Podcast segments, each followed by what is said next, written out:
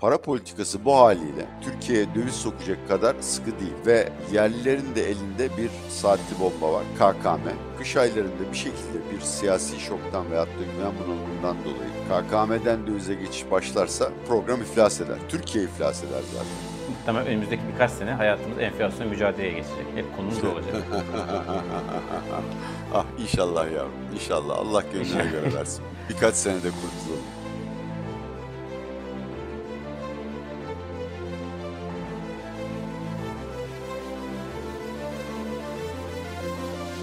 Atiye Bey merhaba, hoş geldiniz.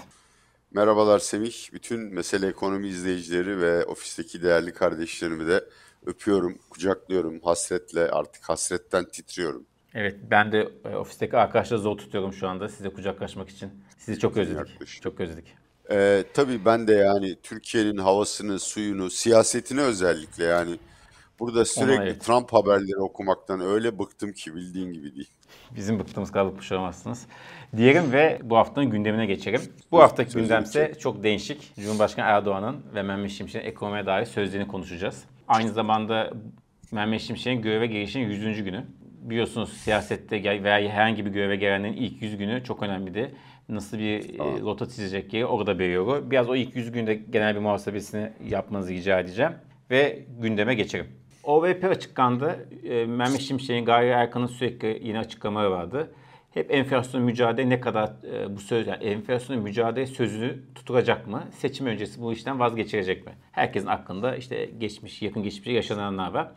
O yüzden herkes Erdoğan'a bakıyordu, Cumhurbaşkanı'na bakıyordu. Cumhurbaşkanı Erdoğan da bu Mehmet Şimşek ve Gaye Erkan'ın arkasında olduğuna dair cümleyi söylüyordu. Dün de en son Hindistan'da G20 dönüşü yeniden biz enflasyonla mücadele edeceğiz. Bedeli olsa da mücadele edeceğiz dedi. E, ne diyorsunuz Erdoğan'daki bu değişime ve bu sözlere? Bugün biraz reklamı yapayım. Para Analiz web sitesinde orta vadeli programın olumlu yönü ağır basıyor diye biraz da mizahi bir makale kaleme aldım. Ya içerik konusunda zaten sizin kanalınıza çıkan çok değerli uzmanlar hariç herkes aynı şeyi söyledi. Yani bu program tutmaz. Çok basit bir nedeni var. Türkiye %3'ün üstünde büyüdüğü zaman muhakkak daha fazla enflasyon da ve daha fazla cari açık üretiyor.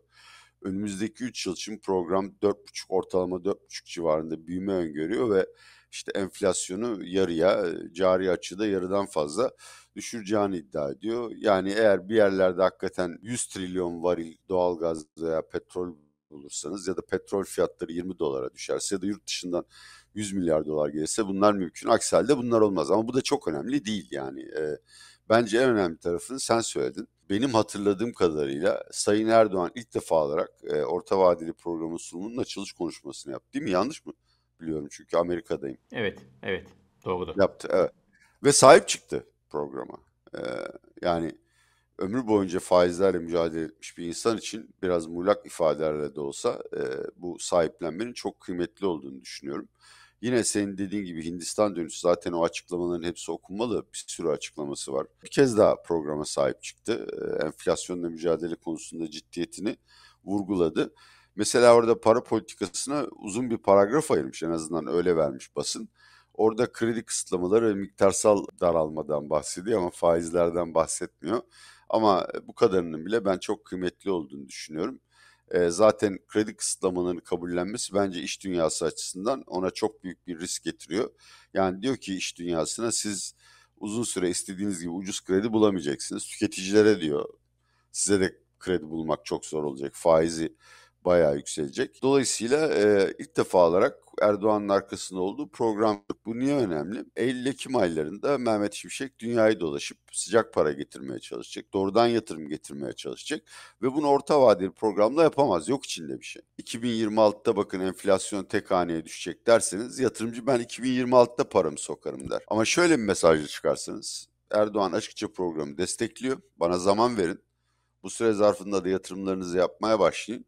Ben ağır ağır Türkiye ekonomisini istikrara kavuştur kavuşturacağım. Top bende. Bence bunu satabilir ve Türkiye'ye bir miktar sıcak para getirebilir. Peki e, Mehmet Şimşek de açıklama yaptı. %140 büyüyen krediye bu iş çözülmez, bu enflasyon düşmez dedi. Ne diyorsunuz? Ya o rakamı nereden bulduğunu ben açıkçası bilmiyorum. Tabii kredi hacmi seçimlerden önce çok hızlı büyüyordu. Ben 60-70'ler gibi rakamlar gördüm açıkçası ama yanılıyor olabilirim. Kesinlikle olmaz. Bence çok doğru bir açıklama. Bir orta vadeli programı dışında da e, Mehmet Şimşek'in e, ekonomiye elinin değdiğini görüyoruz. Kredilerin muhakkak makul bir seviyeye düşürülmesi ve faizlerin yükseltilmesi gerekir. Yani para politikası krediler rasyonize edilmeden çalışmaz. Çünkü Merkez Bankası bankalarla iş yapıyor. Peki kredi hacmi ne olmalıdır? Yani siz bir yandan büyümeyi öldürmek istemiyorsunuz. Veyahut en azından aktivite neyse ona yeterli finansman sağlamak istiyorsunuz. E, bir de enflasyonu düşürmek istiyorsunuz. O zaman bir enflasyonun 10 puan altında falan olması lazım. Önümüzdeki 12 ayda önümüzdeki 12 ayda ortalama enflasyon 50 civarında olacaksa takribi rakam yıllıklandırılmış kredi hacminin de %40'ı geçmemesi gerekiyor. Ayrıca bunun için de tüketici kredilerinin payının muhakkak düşürülmesi lazım. İş dünyasına, COBİ'lere, ihracat yapacak olanlara destek verilmesi lazım. Dolayısıyla açıklaması doğrudur, destekliyorum ve benim en büyük kaygılarımdan biri buydu. Bakın Erdal Sağlam abi galiba faiz 50'ye çıkacak demiş. İnşallah doğrudur. Ben açıkçası çok olasılık tanımıyorum ve faiz 50 hatta 60'a çıkmadan da para politikasının o ayağıyla bu enflasyon trendine fren koyamazsınız. Çok güçlü bir trend var. Ama bunu kredileri daraltmakla desteklerseniz başarılı olma şansınız yükselir. Dolayısıyla yani benim en büyük korkum da hani Erdoğan seçimden önce faiz indirimi istemez de ya kredi kapaklarını açın kardeşim iş dünyası rahatlasın biz de oy alalım diyebilir. Eğer bu yapılmayacaksa bence programın başarı şansı oldukça yükseliyor. Program başarı şansı oldukça yüksek dediniz. Burada Mehmet Şimşek'in ilk 100 günkü performansından da memnun kaldığınız anlamına gelir mi? Çünkü bazı iktisatçılar şey söyledi, söylediği şu var. Geç karında yani Mehmet Şimşek ilk geldiği günlerde, dönemde, e, haftalarda özellikle Merkez PPK'nın olduğu hafta düşük faiz artışı yaptılar. İşte sıkıştırma yeterince hızlı giymediler. E, bunun da bedelini e, bugün yaptığımız hamlelerle ödüyoruz. E, biraz geç kaldığını söylüyorum. Daha sert bir giriş yapması gerektiğini söyleyen iktisatçılar var. Siz ilk 100 günü genel olarak nasıl değerlendiriyorsunuz? Yani ilk 100 günü orta vadeli plan için bir umut veriyor mu size? Şimdi bu ilk 100 gün konusu çok önemlidir. Yani Blitzkrieg yapılır o günlerde. Hani bu yalnız Mehmet Şimşek için değil, bütün sorunları çözmek için özel olarak atanan Maliye Bakanları, Merkez Bankası Başkanları ve hatta yeni iktidara gelen başbakanlar için geçerlidir. Çünkü ondan sonra toplum tepki göstermeye başlar. Yani nakavt edeceksiniz daha toplum uyanmadan veyahut da muhalefet uyanmadan. Bu anlamda program tabii ki yetersiz ama ben bunun Mehmet Şimşek'in suçu olduğunu düşünmüyorum. Mehmet Şimşek ile Erdoğan'ın dinamik bir ilişkisi olduğunu düşünüyorum. İşte Mehmet Şimşek'e bir miktar oyun alanı veriliyor. Doğru kullanırsa oyun alanı genişletiliyor. Dolayısıyla bu anlamda Mehmet Şimşek'in performansını değerlendirmek lazım. Bir, siyaset yapılabileceklerin sanatıdır. Bunu bir kez daha vurguluyorum. Kardeşim Erdoğan'ı siz seçtiniz. Erdoğan'ın kadrosunu da siz seçtiniz. Şu anda AKP içinde Mehmet Şimşek'ten daha iyi bu iş yapabilecek olan yok. Cevdet Yılmaz'a da saygım sonsuz. Hafize Erkan da tecrübesiz olmasına rağmen bence zaman içinde gayet başarılı bir Merkez Bankası Başkanı olabilir. Dolayısıyla yani Mehmet Şimşek hakkında olumsuz bir şey söylemem beklemeyin. Bence e, yeteri kadar şey yapılmadı ama bayağı bir şeyler yapıldı. Bunların etkisi gözükmez. Yani daha bir 6 ay kimse bu programın ekonomide verileri değiştirdiğini, gidişatı iyiye götürdüğünü söylemesin. Sebebi de şu, sıkıntılar Mehmet Şimşek'le başlamadı ki. Sıkıntılar son bir yıldır başladı. Geçen sene Ekim ayında AKP ve Erdoğan anketlerde bayağı gerilemişti. Bunun üzerine Erdoğan muslukları açtı. Bütçe musluklarını açtı. Yani ben seçime giden yolda ilk defa 25 yıllık kariyerinde Sayın Erdoğan'ın milli gelirin yüzde dördü belki beşi kadar deprem harcamalarını bir kenara koyuyorum. Parayı seçmenin cebine koyduğunu ya da koymayı vaat ettiğini gördüm. Bu akıl almaz bir rakamdır. Yani bu savaş dönemi genişlemesidir.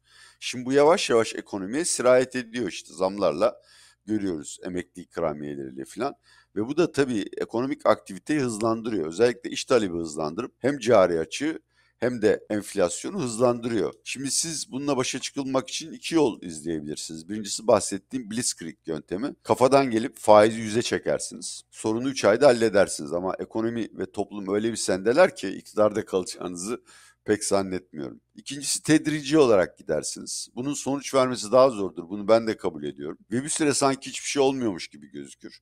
Ancak ondan sonra Fed de diyor, bugün Sayın Erdoğan da ilk defa kullandı. Para politikasının ve kredi politikasının birimli etki, birikimli etkilerini görmeye başlarız. Bence biz bunu ancak kış aylarında ve gelecek yılın ilkbaharında görebileceğiz. Burada da büyük ölçüde para politikası yanında döviz giriş ve çıkışlarına çok dikkat edilmesi gerektiği düşüncesindeyim. Para politikası bu haliyle Türkiye'ye döviz sokacak kadar sıkı değil ve yerlilerin de elinde bir saatli bomba var. KKM.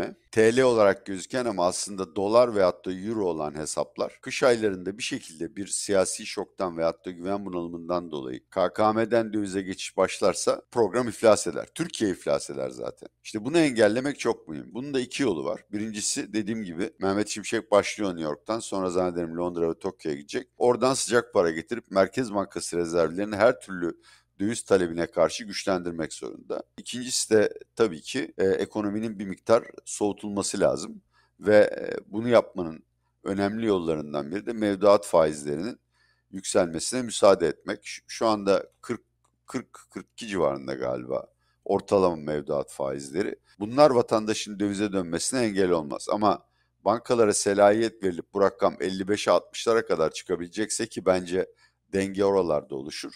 KKM'den çıkışların dövize değil Türk lirasına yöneldiğini görürüz.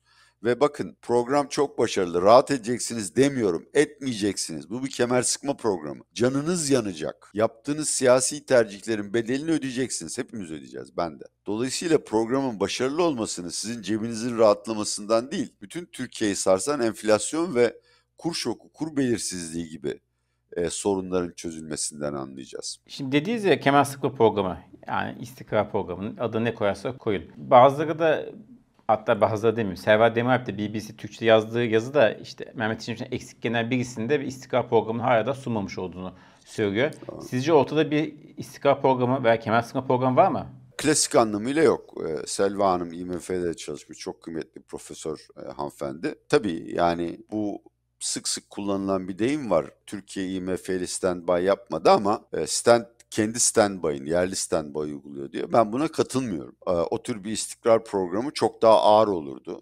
Çok daha detaylı olurdu. OVP'nin üzerine çok daha fazla açıklama yapmanız gerekirdi. İşte bunun içine para politikasında yol gösterme vesaire de eklenebilirdi. Bence o ancak seçimlerden sonra ortaya çıkar. Ben Mehmet Şimşek'in kafasında oyun planının hazır olduğuna eminim. Ama bunun uygulanması siyasi koşullara bağlı. Eğer muhalefet şu andaki gibi tamamen umutsuz bir görünüm çizecekse bu program akamete uğramadan seçimlere kadar devam eder ve AKP, MHP, İstanbul, Ankara gibi büyük kentleri geri alırsa da işte o zaman dört başı mamur klasik anlamda bir istikrar programı görürüz. Bunun en önemli öğelerinden biri ee, onu da söyledi Mehmet Şimşek. Bence e, pek dikkat çekmedi. Bir tek Türkiye İşçi Partisi tepki gösterdi haklı olarak. Siyasi duruşları vasıtasıyla böyle bir şey asla kabullenemezler. Bundan sonra devletin kontrolünde olan maaş ve ücretlere e, zamlar birikmiş enflasyona göre değil gelecek enflasyona göre yapılacak. Yani sene sonunda zam belirlenirken enflasyon o zaman 60-70 olur. Birinci yarı yılla ikinci yarı yıl arasındaki fark ödenmeyecek. Gelecek seneki enflasyon tahmini neyse 44. Onun ilk 6 düşen %22'si kadar zam yapılacak. Yani bunu becerirse istikrar programının onun kafasında şekillendiğini ispat etmiş olur ve daha önemlisi bence enflasyona kadar en az faizlerin enflasyon üzerinde en az faizlerin yükseltilmesi kadar etkili sonuç alır. Şimdi şöyle bir şey yok mu ama Atiye Bey? Şimdi biz seç hatta Bilgi Yılmaz böyle bir tweet atmıştı. Şimdi seçimden önce TÜİK enflasyona düşük açıklıyor dedik. Yani o yüzden hatta işte ücrette yapan zamlar yüksek gibi gözükse de enflasyon altında kaldığını söyledik. Evet. Ki zaten düşen alım gücü de bunu gösteriyor. Şimdi de enflasyon rakamları doğrulaştı ama e, bu sefer de hedeflerine enflasyona gözlem yapacağız diyor. Yani burada ücretli kesim e, zaten herkesin dilinde. E, sabit gelirli insanların ne kadar alım gücünün düştüğü, ne kadar ölselendiği. E şimdi bir de 200 senede bunu mu yaşayacak ücretli? Yani bu sorulara cevap verirken hangi rolde olduğumun bir kez daha vurgulanması gerektiğini duyuyorum. Sen nasıl yapardın diye sorsanız ben bunlarla uğraşmak yerine derhal servet ve üst gelir gruplarına ek vergi koyardım. Ve vergi tahsilatını arttırır, bütün vergi kaçaklarını ortadan kaldırır, bütün gereksiz teşvikleri bertaraf ederdim. Asıl böyle toplumu rahatlatacak bir sonuç alınır. Ama bakın enflasyonu düşürmekse hedefiniz bunu ücretlilerin ücretlerini düşürerek de yapabilirsiniz. Bu benim bu yöntemi tercih ettiğim anlamına gelmiyor. Bunun çekeceği topluma vereceği acıları da her fırsatta şiddetle protesto edeceğim. Ama Machiavelli'nin dediği gibi sonuca giderken her türlü araç meşruysa o zaman bu şekilde de yapabilirsiniz. Evet maalesef vergilerde de öyle. Dolaylı vergilerin artırılmasının hep fakiri vurduğunu, bunun yanlış olduğunu defalarca söyledim. Bu kez de ileriye doğru endekleme, endeksleme yaparsanız zaten milli gelir içindeki payı artsa artsa üçte bire kadar düşmüş olan çalışan emekçi kesimini çok canını yakacaksınız. Evet evet benzer kesimlerine maalesef canı yanıyor e, diyelim. Ve kapatırken size şunu sorayım. Ya bir kez daha ama şunu şunu kesinlikle vurgulamak istiyorum. Bakın bu programın kayıtları vardır. Yalnız benim değil programa çıkan bütün ekonomistlerin kayıtları vardır. Seçimlere bir yıl kala biz bunu söylemeye başladık. Ve insanlar sandığa giderken en azından bu bilgi hasıldı. Kullandılar, kullandılar, bil, kullandılar, kullanmadılar bilmiyorum. Ama sandıkta bu bilgi varken oy verdiler. Sonuçlarına da hep beraber katlanacaklar. Biraz acı oldu ama kimse hiçbir şey söyleyemez. Yani Sayın Erdoğan söylemese de bu Türkiye'de vicdanı olan hiçbir siyasi kurumdan para almadan mesleğini icra etmeye çalışan bizim gibi insanlar bunun aynen böyle olacağını defalarca söyledik. İşte şu sormak, şunu sormak istiyorum. Dedi ya servet vergisi çıkartırdım ee, ve benzeri yani daha üst gelir grubundaki insanlara yönelik e, şey yapardım, adım atardım. Şimdi sonuçta toplumun çok büyük kesimi de esasında orta ve daha gelirler. Enflasyonu yani orta ve daha gelir, toplumun geniş kesimine yaymadan mücadele etmek mümkün mü? Yani servet vergisi veya benzeri vergilerle enflasyonu kontrol etmek mümkün mü? Sonuçta milyonlar yani %80, 90'a belki de 80'e orta ve daha gelir Türkiye'de. Yine de evet yine de mümkün çünkü zenginler de harcıyor. Bir de yani şöyle düşünmek lazım. Oradan aldığınız vergiyle zam yaparsanız bunun enflasyona etkisi borçlanmayla yaptığınız zamma göre çok daha düşük olur. Olmaz demiyorum. Çok daha düşük olur. Nedir? Yani servet vergisi konusuna bakalım. İşte bankada birkaç milyon dolarınız varsa veya daha fazlası bir kere mahsus ekstra bir şey ödeyeceksiniz. Elinizdeki konut ve diğer mali sektörde olmayan yatırımların gerçek değeri ortaya çıkacak. Bunlar üzerinden vergilendirileceksiniz. Gelir vergisinde de ciddi bir şekilde barem arttırılacak. Yani ne bileyim 100 bin 200 bin doların üstünde kazanıyorsanız o zaman %40'lara 45'lere çıkacak. Neyse oranlar mühim değil ama daha önemli bir şey var. Amerikalıların ya da İngilizlerin loophole dediği vergi kaçıracak ve vergiden kaçınmak için kullanılacak bütün meşru yöntemleri kapatacaksınız. Herkes bu vergiyi ödeyecek. Bir anlamda Thatcher'ın koyduğu kelle vergisi gibi olacak. Evet bu şekilde enflasyona mani olursunuz. Bence eğer bunu yaparsanız o zaman fakir ve orta gelirli kısma bakın biz yükü adil olarak dağıtıyoruz. Hatta zengin olanlara daha fazlasını dağıtıyoruz. Lütfen siz de bir yıl daha katlanın hep beraber bu sorunu çözelim deme e, şansınız olur. Bir şey daha var. Ya kardeşim şu Türkiye'nin gelir adaletsizliği ve fakirlik sorununu asgari ücrete zam yaparak ya da maaşlara zam yaparak çözmeyin. Sosyal yardım programlarıyla yapın. Bunların ikisinin etkileri çok farklıdır. Siz asgari ücrete zam yaptığınızda bütün şirketlerin maliyetlerini arttırıyorsunuz Yalnız enflasyon üzerinde değil, ihracat üzerinde de, üretim ve verimlilik üzerinde de çok ciddi yan etkiler yaratıyorsunuz ve yükü taşıyabilene değil, bu işte hiçbir suç olmayan iş dünyasına yüklüyorsunuz. Onun yerine asgari ücret insanları geçindiremiyorsa, asgari geçim standartı neyse aradaki farkı Sayın Kılıçdaroğlu'nun söylediği gibi aile sigortası olarak ailenin kadın resinin bankasına koyun ve bunu zenginlerden aldığınız vergilerle finanse edin. Bence bu işin doğrusu budur. Şimdi başka bir konuya saptık yani. Biz daha söylüyorum. İzleyicilerin kafasının karışmaması anlamında enflasyonla nasıl mücadele edelim sorusuna cevap veriyoruz. Halbuki programın büyük kısmında enflasyonla şu anda yapılan mücadele başarılı olur mu sorusuna cevap verdik. Birincisi evet. Yani bu şekilde sebat ederlerse enflasyonu düşürürler. İkincisi böyle mi mücadele edilmelidir? Hayır bir sosyal demokrat olarak kesinlikle protesto ediyorum. Teşekkür ederim. Evet bu nasıl mücadele edilmeli sorusu ayrı bir, ayrı bir soru. Onu daha uzun uzun konuşacağız. Zaten muhtemelen önümüzdeki birkaç sene hayatımız enflasyon mücadeleye geçecek. Hep konumuz olacak. ah inşallah yavrum. İnşallah. Allah gönlüne göre versin. Birka- birkaç senede kurtulalım. yani, evet bu göreceğiz bakalım kaç senede kurtulacağız, kurtulamayacağız. Çok teşekkür ederiz Atilla Bey. Çok sağ olun. Vakit ayırdınız. Her hafta olduğu gibi. Çok sağ olun. Haftaya kadar kendinize çok iyi bakın. Görüşmek üzere.